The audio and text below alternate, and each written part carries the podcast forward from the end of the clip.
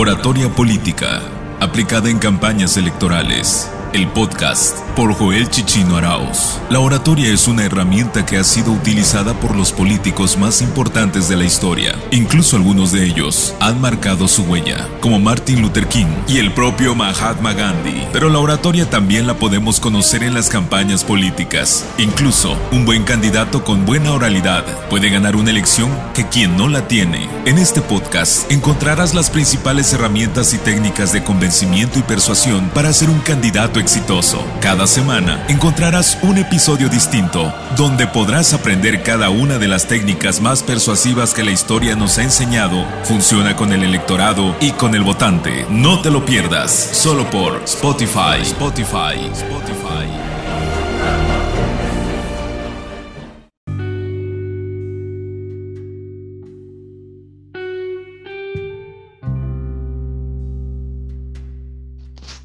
Hola, ¿qué tal? Bienvenido a un nuevo episodio, el episodio número 21 de nuestro curso digital denominado Oratoria Política aplicada en campañas electorales. A este episodio número 21 le he titulado como el discurso interactivo, para lo cual quisiera primero desarrollar una premisa que nos va a llevar a lo que es el discurso interactivo. Hoy en día debes de tener en claro que hay una regla en el marketing eh, universal en el marketing aplicado en cada uno de los aspectos que en la cual eh, lleva un ámbito específico. Y es que el usuario hoy en día en virtud de que el cliente de que la persona el consumista eh, es lo más importante la máxima de hoy en día es que al usuario al consumidor le gusta tener el control y eso es prácticamente un estado psicológico de masas. Esto hace eh, que prácticamente todo lo que tiene que ver con relación humana eh, hace que se empodere o, todo está diseñado para empoderar al usuario. Por ejemplo, en las redes sociales, las redes sociales, el, el, usuario está completamente empoderado, que el propio Facebook, por ejemplo, le da alternativas para lo que quiera hacer prácticamente en todo. De la misma manera, este, esta cuestión aplica para el discurso político, dado que hoy en día la comunicación, la comunicación política gira en el votante. El votante es lo más importante. Y después vienen las demás cosas, que son los partidos, la ideología y los grupos de poder. El votante es lo más importante, toda la comunicación política debe de girar ahí, prácticamente es quien tiene que tener el nivel más alto de, la, de importancia dentro del discurso político. Esto hace que el discurso político de monólogo quede como un tipo de discurso que no tiene la eficacia que uno esperara. ¿Por qué? Porque el discurso de monólogo es solo yo hablo, ustedes me escuchan y hasta ahí termina prácticamente la interacción. Esto hace que el, votante, que es desde el punto de vista del marketing, debería ser el consumidor, debería él, ser el más importante. Pero como obviamente el votante no tiene evidentemente ese protagonismo, pues lo que tenemos que hacer es hacer un tránsito hacia lo que yo le denomino el discurso interactivo. Ahora, ¿qué es el discurso interactivo y por qué es que lo estoy proponiendo? El discurso interactivo se refiere a un discurso como tal, es decir, un mensaje debidamente estructurado, eh, como te lo he mencionado a, a, través de estos podcasts, con sus pasos, con su definición estratégica, con sus targets, con sus valores, antivalores, todos los elementos que conforman el discurso político, pero que busca una interacción o un pequeño diálogo. Al final, esto se convierte en un discurso que depende de la información que nutra o la manera en que nos nutra mediante la información eh, los votantes que puedan tomar la palabra dentro del discurso. Quiere decir que mi discurso, el ritmo de mi discurso y la dirección de mi discurso va a depender del tipo de respuesta o el tipo de diálogo que yo voy a plantear con cada uno de los consumidores o cada uno de los votantes. Este diálogo puede ser preguntas, este diálogo puede ser una invitación a tomar la palabra y evidentemente para, hay que estar muy bien preparados para cualquier tipo de escenario. Esto es un escenario idóneo, esto es un discurso idóneo y es un discurso de un nivel superior porque es, ya hay que tener debidamente preparados todos los escenarios para poderlo llevar a cabo. Entonces, la manera en que me contestan es la manera en que voy a dictar el rumbo de mi discurso.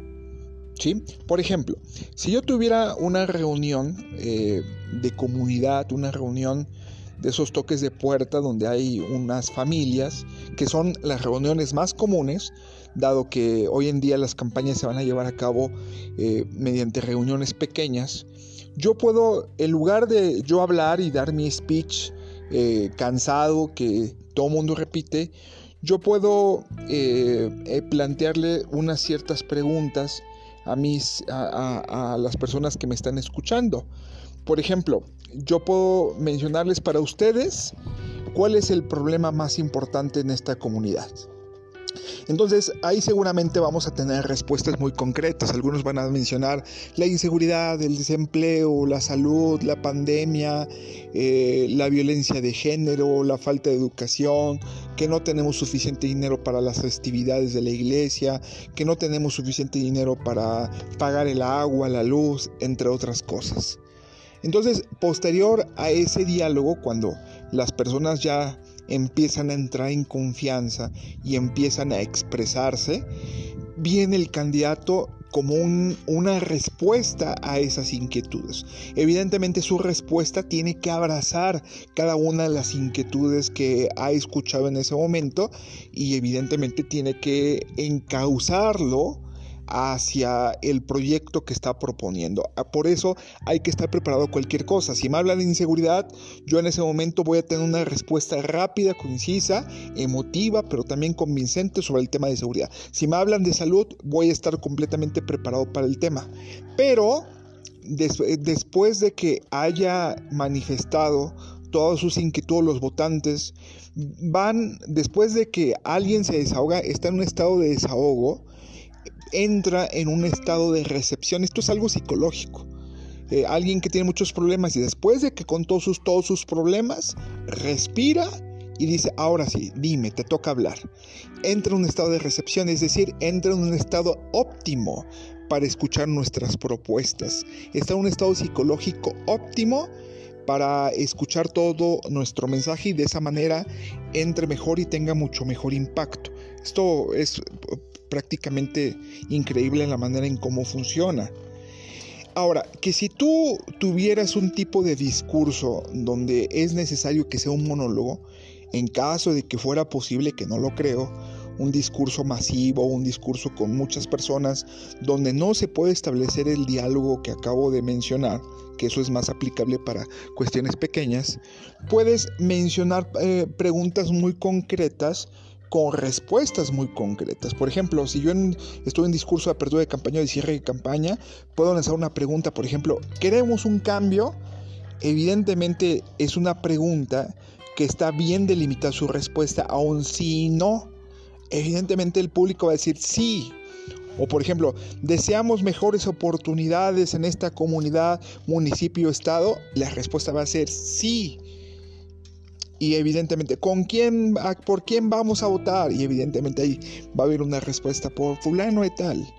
Entonces, eso hace que entre en un estado de emotividad la interacción, el hecho de que participen dentro del discurso del candidato hace que vengan las porras, hace que venga prácticamente todo lo demás. Es decir, entran en un estado emotivo y eso hace que conecte mejor el discurso. Esto eh, está inspirado, este tipo de cosas está inspirado en el tema de los conciertos, la música. Eh, los genios de la música, de la interacción fue Queen. Eh, recordemos que hay una pieza musical donde hay una interacción con el público, donde el público tiene que dar dos golpes en el piso y un aplauso para que después el cantante, que era Freddie Mercury, pudiera desarrollar la vocalización, pero con la ayuda del público y el público se siente parte y hace que se exciten los sentidos y hace que entre en un estado de emotividad donde son uno solo dentro de la canción. Lo mismo pasa con el discurso. Entra en un estado de emotividad donde el propio discurso integra a las personas con el candidato y hace que prácticamente se sientan forma, formen parte de él, formen parte del discurso. Esto tiene evidentes ventajas. Evidentemente hace el hecho de estar eh, viendo y preguntando a nuestros, a nuestros votantes, de que establezquemos un diálogo con nuestros votantes, hace que hagamos un, un estudio rápido del electorado eh, evidentemente para saber exactamente con quién nos estamos eh, entendiendo. Ellos nos nutren información y ese estudio rápido va a ser otra segunda ventaja, que nos adaptemos rápidamente al público del que nos estamos enfrentando. Tenemos que aprendernos a adaptar porque no todos los públicos son eh, iguales.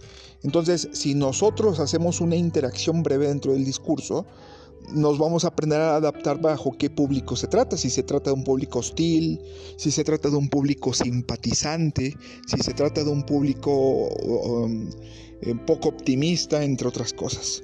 De la misma manera conecta mejor con el público, como lo hace como si fuera un concierto. El oyente se siente parte del discurso y evidentemente hace que tenga el mensaje mucho mejor impacto. Lleva a cabo tu discurso interactivo. Es una muy buena herramienta para que tu mensaje pueda ser eh, grabado en la memoria de los oyentes. Esto es un discurso que está inspirado en la música, reitero, y en la teoría de la interacción humana. Hoy en día le gusta, vuelvo a repetir como comencé este podcast, al usuario le gusta sentirse empoderado, le gusta que es parte de una dinámica. Si tú los haces parte de tu discurso, entonces vas a conectar mejor con tus consumidores o tus votantes. Muchísimas gracias, yo soy Joel Tichón Arauz. Este fue el podcast número 21, donde te he explicado sobre el discurso interactivo. No te pierdas, por favor, el podcast, el siguiente episodio, el podcast número 22. Recomienda este podcast si es que te está ayudando. Suscríbete también a nuestro canal de Oratoria Estratégica y haz que más gente le llegue esta información de valor. Muchísimas gracias, saludos.